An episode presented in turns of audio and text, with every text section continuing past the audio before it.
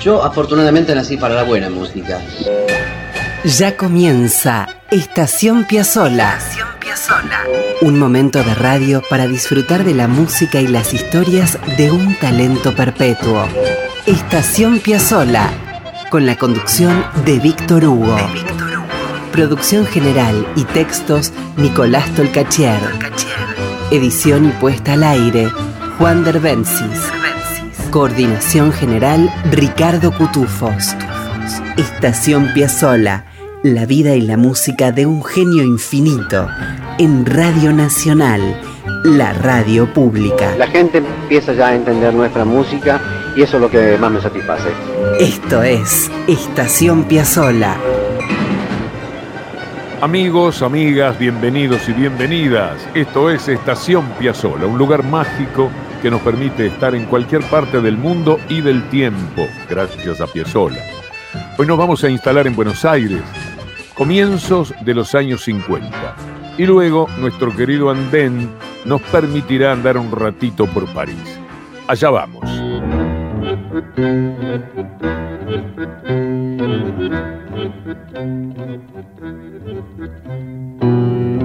Lo que les voy a leer lo escribió Diana Piazzolla en la biografía de su padre.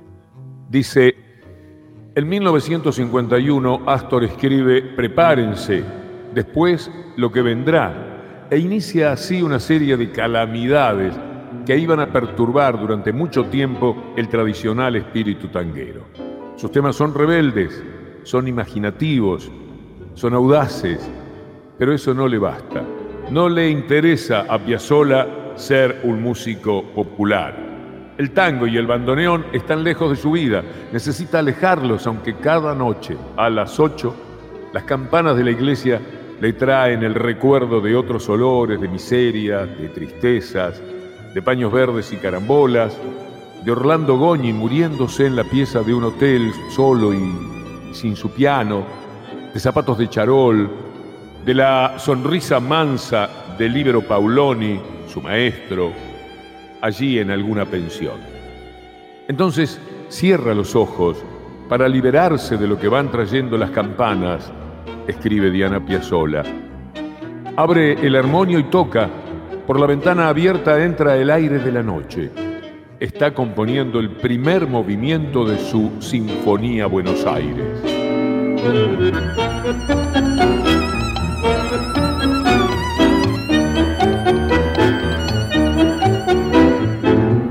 Era Diana Piazzolla en su libro Astor. ¿Y saben qué? Astor estaba alejado del cabaret y del tango, con el bandoneón en el ropero.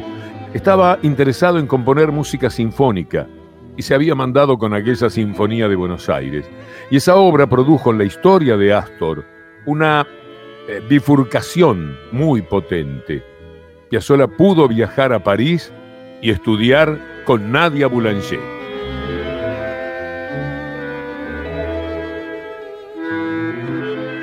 Retrocedamos un poco. Astor llegó a París tras ganar el premio Fabián Sebisky. ¿Qué era ese premio? Era mucho, precisamente porque buena parte de lo que le pasó a Astor en su vida fue por aquel premio. Ese premio lo mandó a Francia por un año y con 250 dólares.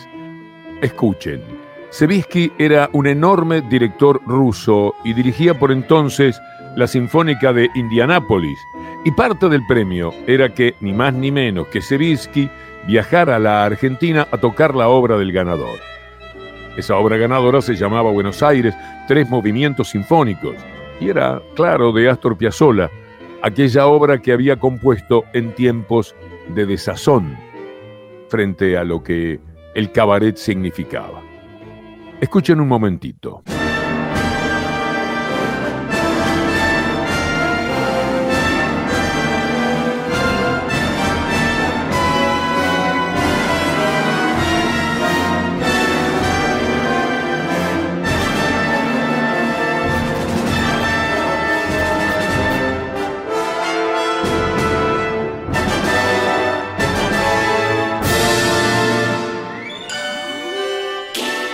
Es impresionante. Es que en eso andaba Piazzola tras sus estudios con Ginastera. Sevisky se vino nomás a la Argentina y dirigió la obra de Piazzolla en agosto del 53 en la Facultad de Derecho. La rareza era que la sinfonieta de Astor incluía dos bandoneones y tocaron Abelardo Alfonsín y Leopoldo Federico. Hace algunos años les contamos que cuando la obra terminó, muchos festejaron como locos y otros se fueron horrorizados. Pero pasó mucho más. El que aplaude es un bruto, gritó alguien desde el fondo de la sala. Que se vaya el cabaret, vociferó otro.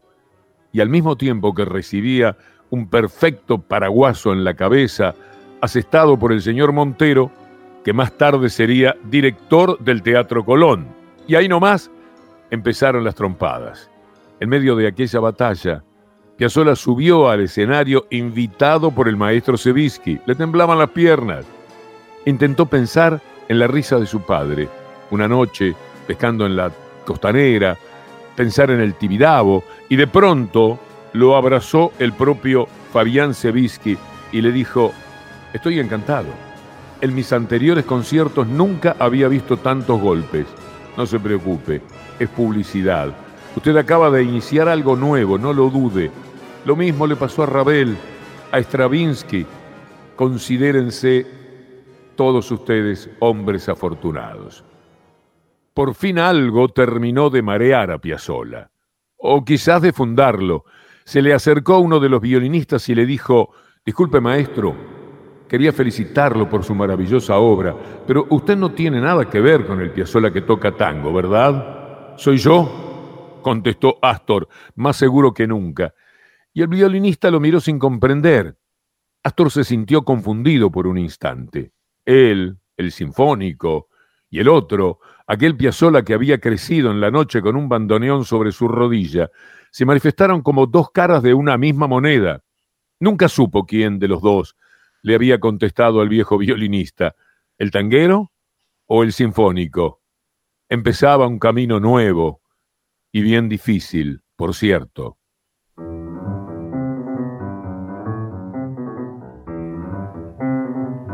Muy bien, amigos y amigas de la estación Piazzolla, les cuento.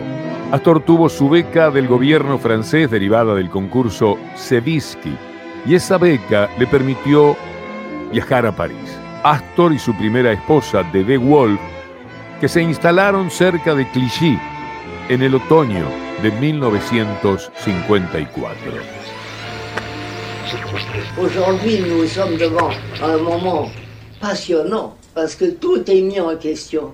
Et sont ceux d'entre vous qui vont trouver une réponse, qui vont avec ¿Se imaginan de quién es esa voz? Es Nadia Boulanger, que le habla a sus alumnos.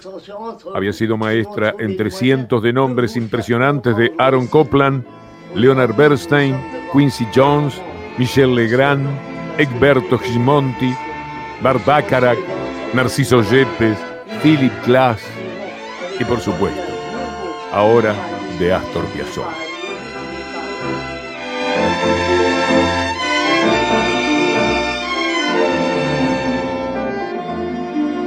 Que cuente el propio Astor su experiencia. Empecé a estudiar con ginastera, estudié seis años, entonces empecé a cambiar, a cambiar siempre mejor. Voy evolucionando como músico, hasta que en el año 53, eh, cuando ya escribía música de concierto, o sinfonías o música de cámara, gano un primer premio con una obra mía, La Sinfonieta, y el gobierno francés me da una, una bolsa, como dicen aquí en Portugal, para ir a, a estudiar con Nadia Boulanger en París. Y yo ya no tocaba más tangos hacía cinco años. No quería tocar más tangos y no quería tocar más el bandoneón. Tenía vergüenza del tango, tenía vergüenza de mí mismo que escribía tangos, cuando yo ya conocía a Bela Bartok, conocía a Hindemith, conocía a Stravinsky, conocía toda la música clásica, digo, ¿cómo voy a tocar tangos? Entonces, una música menor hasta que conocí a Nadia Boulanger. Fui a estudiar con ella y fue Nadia que miró toda mi música de concierto y la, la puso ahí como si hubiera sido basura. Y ella fue la que averiguó que yo tocaba eh, tangos. Entonces me hizo tocar un tango en el piano. Cuando escuchó, dice, qué maravilla. Esto es Piazzolla, lo otro no. En ese momento rompí toda, toda la música, porque para mí nadie Boulanger era Dios. Era Dios, era mi segunda madre y era la mejor maestra de música del mundo. Si ella me dice una cosa así, tengo que creer en ella. A partir de ese momento comienzo a creer en Astor Piazzolla. Qué bárbaro, ¿no? No sabemos cuánto pudo aprender técnicamente en 12 clases, pero hay algo fundamental. Piazzolla empieza a creer en Piazzolla. Tiene 34 años y alcanzaron cuatro meses de lecciones, consejos, retos y salidas a conciertos para que cambiara su vida artística y se volviera más nítida la línea musical que lo haría célebre. El estímulo que le dio Boulanger, más la emoción de la primera visita a París, desató en Piazzolla un estallido creativo impresionante. A la mañana siguiente, empujado quién sabe por qué viento, Astor se encierra y compone. No recibe visitas, olvida sus paseos, todo. Amanece y no se entera. Escribe un tango por día, ya sabe lo que quiere y cómo lo quiere. Y esa es la música que vamos a disfrutar. Aquel Piazzolla parisino, aquel Piazzolla inaugural, que pasó a formar parte del disco Sinfonía de Tango. Vamos a escuchar Picasso, que nace en medio de aquel fervor. Y después les cuento algo más.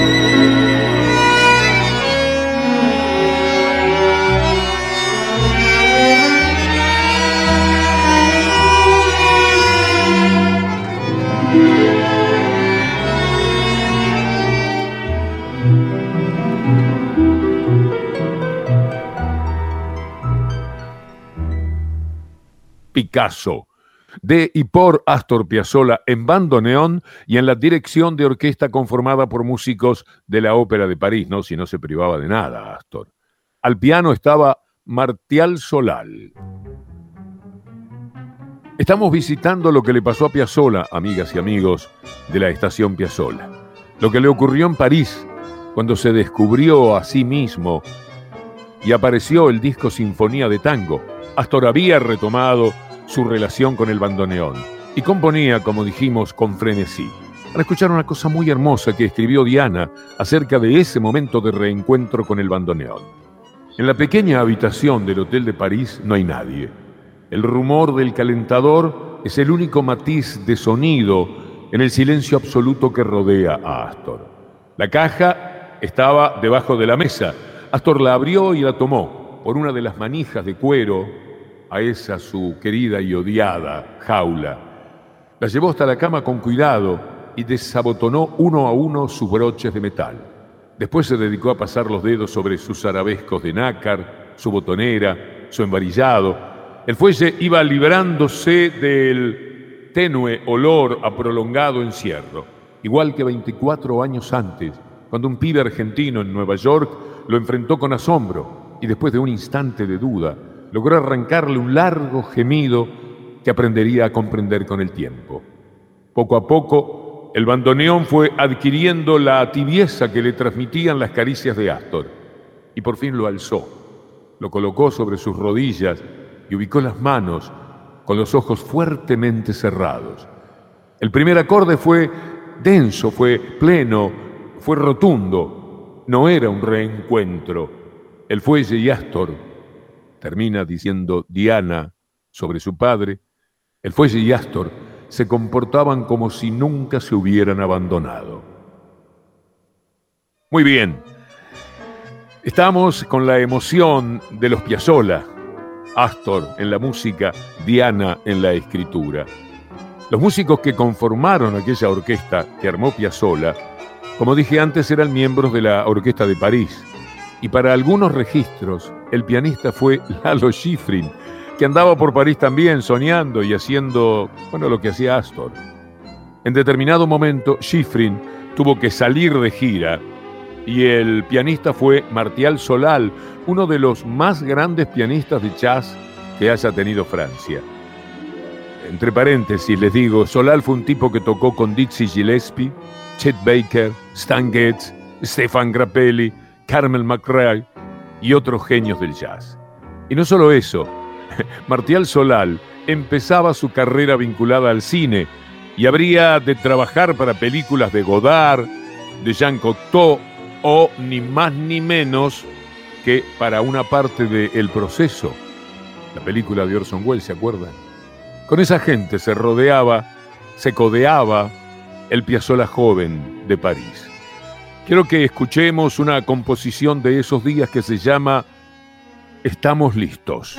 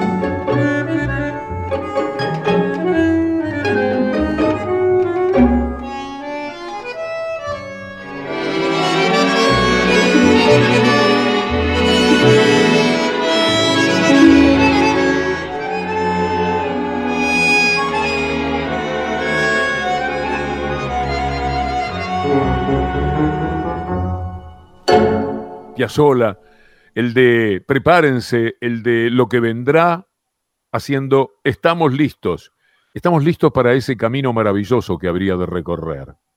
Piazzolla, al frente de su orquesta con músicos de la Ópera de París en 1955. Astor paseaba por París y le resultaban atractivas todas las calles de una sola mano que proliferaban entonces en la capital francesa.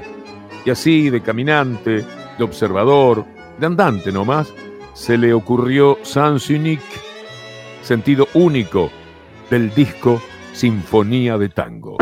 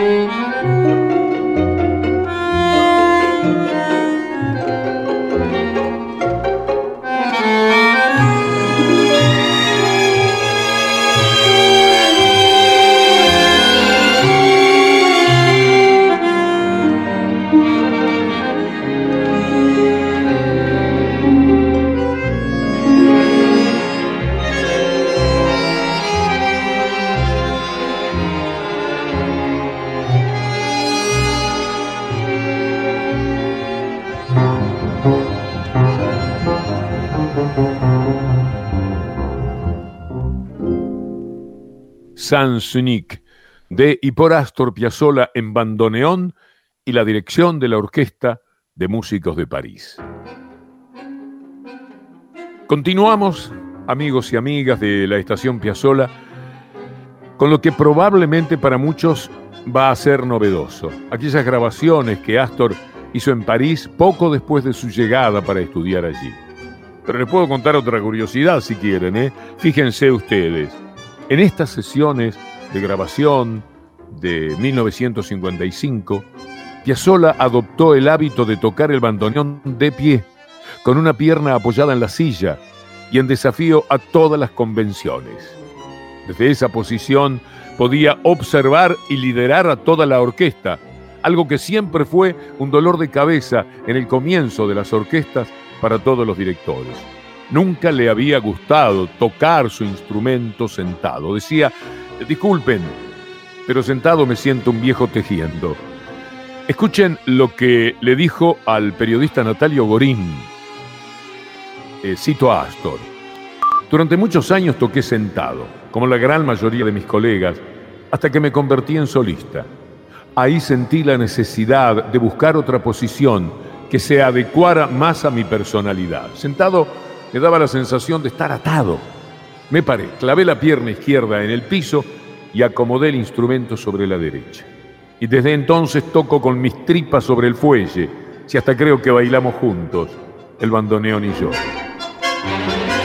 Sigue entonces, amigos, amigas, bandó, el nombre con el que se resume bandoneón, que tras su paso por Francia, Astor sacó del placar y se lo puso encima para siempre. Vamos con bandó, vamos con Astor.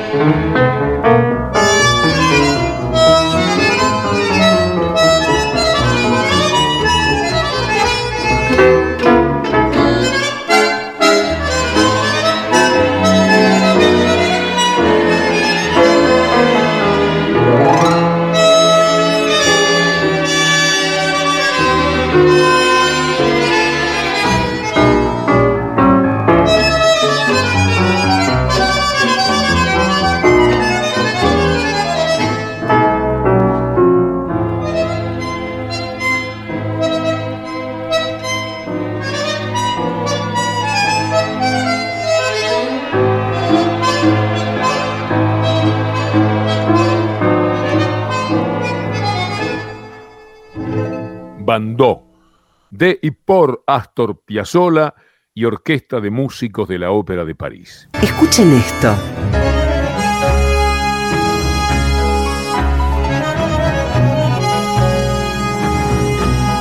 Y esto.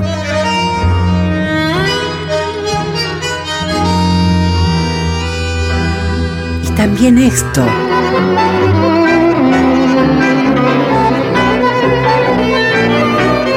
Y esto otro.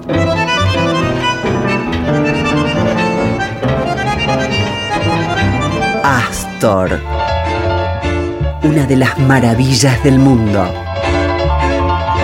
Estación Piazzola, siempre en la radio pública.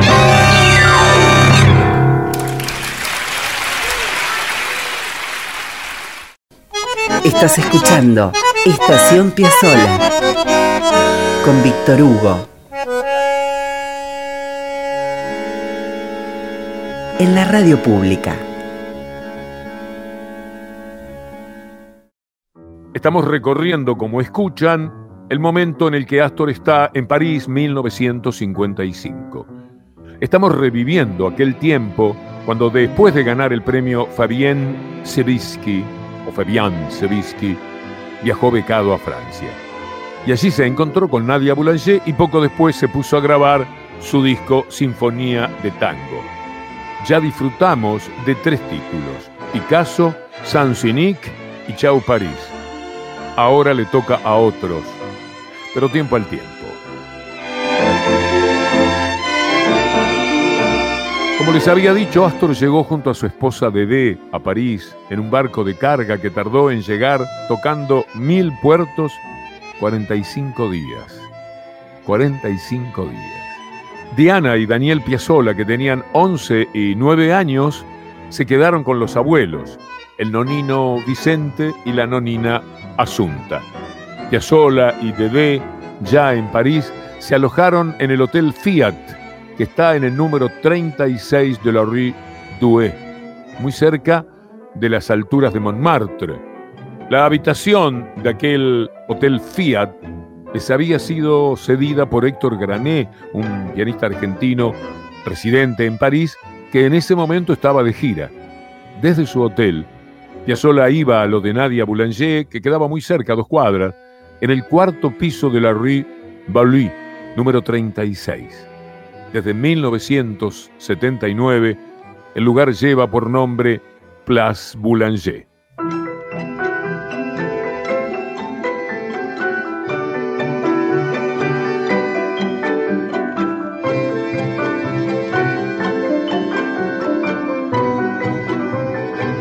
Fíjense en dónde estudiaba Piazzolla, con quién.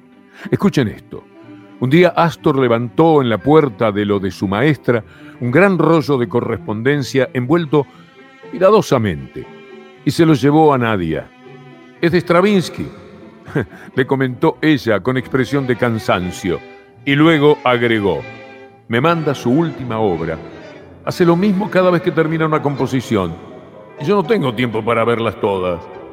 Piazzolla, que había tenido el envoltorio por unos minutos en sus manos, confirmó con qué categoría de maestra contaba y quedó sencillamente pasmado. A veces parece que Piazzolla fue un hombre destinado a encontrarse con lo mejor del siglo XX, ¿no? O quizá fue un hombre que buscó con obsesión belleza y excelencia a cada paso y le puso ese coraje que en la persona de Piazzolla encuentra su mejor reflejo. Volvemos a la música. Vamos a disfrutar de Zigan Tango.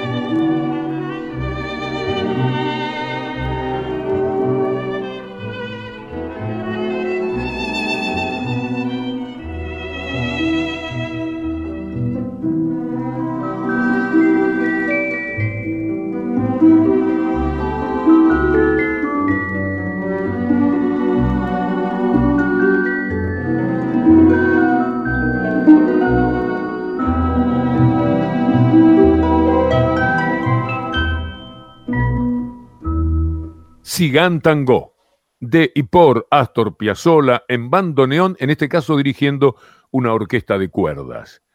Y seguimos con algunas andanzas de Astor en París, si les parece bien. Mientras Astor estudiaba con Boulanger, Dedé, su esposa, estudiaba pintura nada menos que con André Lot, un genio del cubismo, en aquella época ya impuesto en el mundo. A la noche, tras las clases, solían ir al cine. Lo hacían para mejorar el francés. Evitaban los clubes nocturnos y pasaban buena parte del tiempo en museos y galerías de arte, donde Astor se cansaba mucho antes que Dedé, y, y al parecer de vez en cuando desistía de aquellos paseos.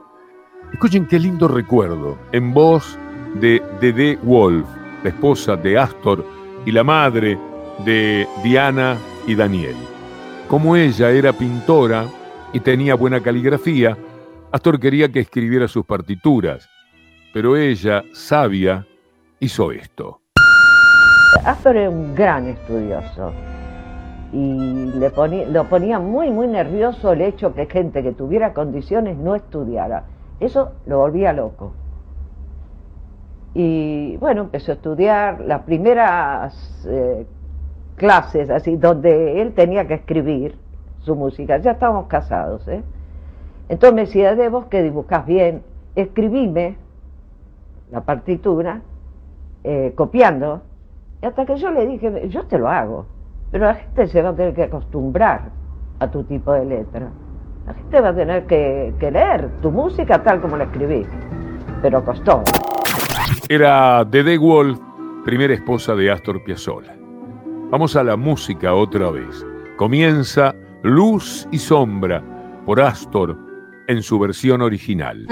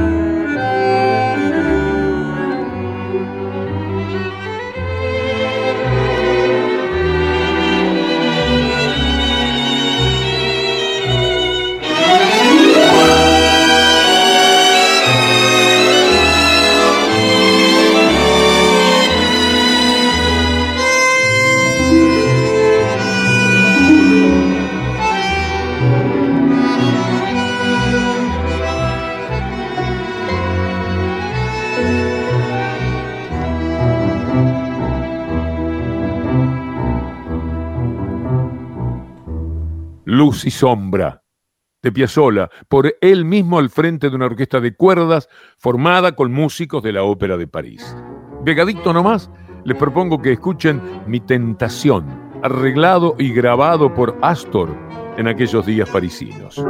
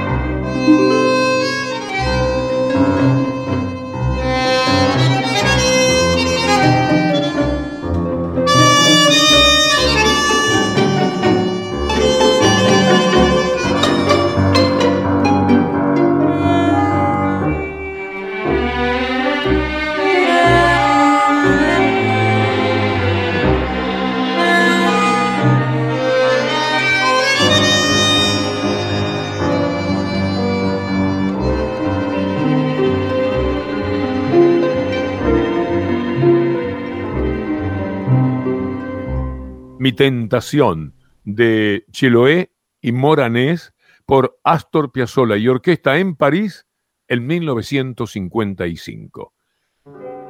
¿Aceptan una yapa para irnos? Bueno, ahí va. Después de aquella experiencia parisina del 55, Astor y Dede volvieron a la Argentina otra vez en barco.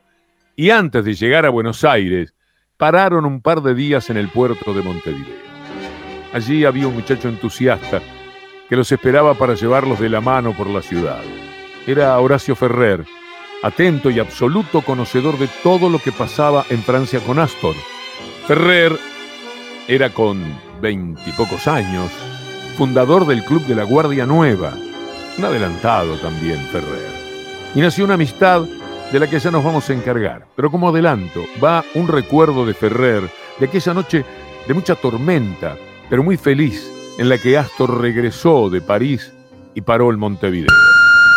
Cuando volvió de Francia a estudiar con, Nadia Boulanger, lo esperé en el puerto una noche de una tormenta shakespeariana y me propuso ir a comer juntos. Yo le dije, no, antes de ir a cenar, vamos a ir a un lugar que a usted le va a gustar mucho. Y yo había fundado una institución que llamaba el Club de la Guardia Nueva, que fue la primera institución que hubo en Río de la Plata para el estudio sistemático del tango, de sus estilos, de su historia, de sus épocas y de sus creadores.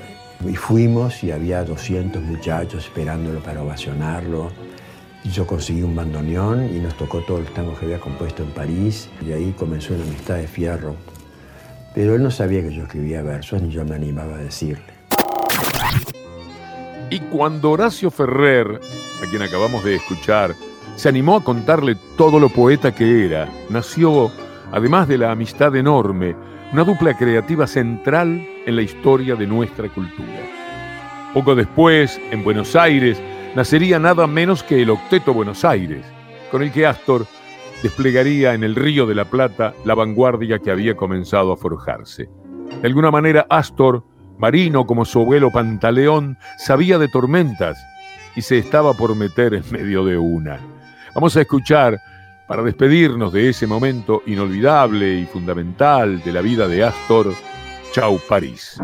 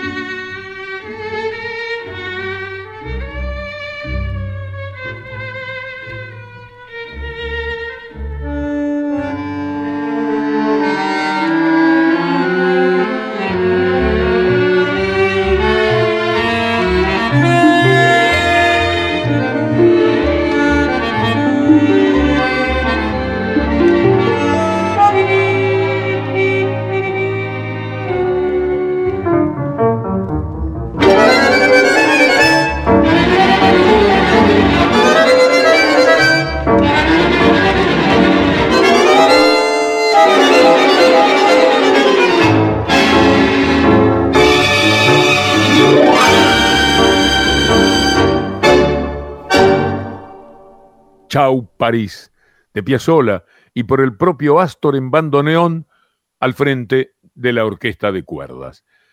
Les recuerdo que estas grabaciones, para los que les gusta anotar detalles, fueron hechas un 2 de junio de 1955.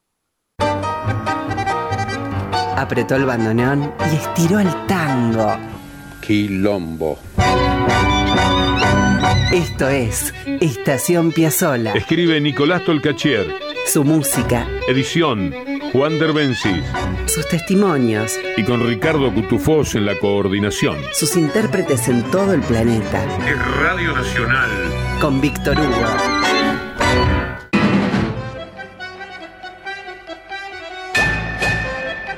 Se terminó el programa. Amigas, amigos, qué pena, ¿no? Pero volvemos. Estación Piazzola lo hacemos junto a Nicolás Tolcachier en la producción general y textos, Juan Derbencis en edición y artística y Ricardo Cutufós en la coordinación. La semana próxima, si Dios quiere, nos vamos a detener una vez más para acercarnos a la música y a las aventuras de Astor Piazzolla. Hasta entonces,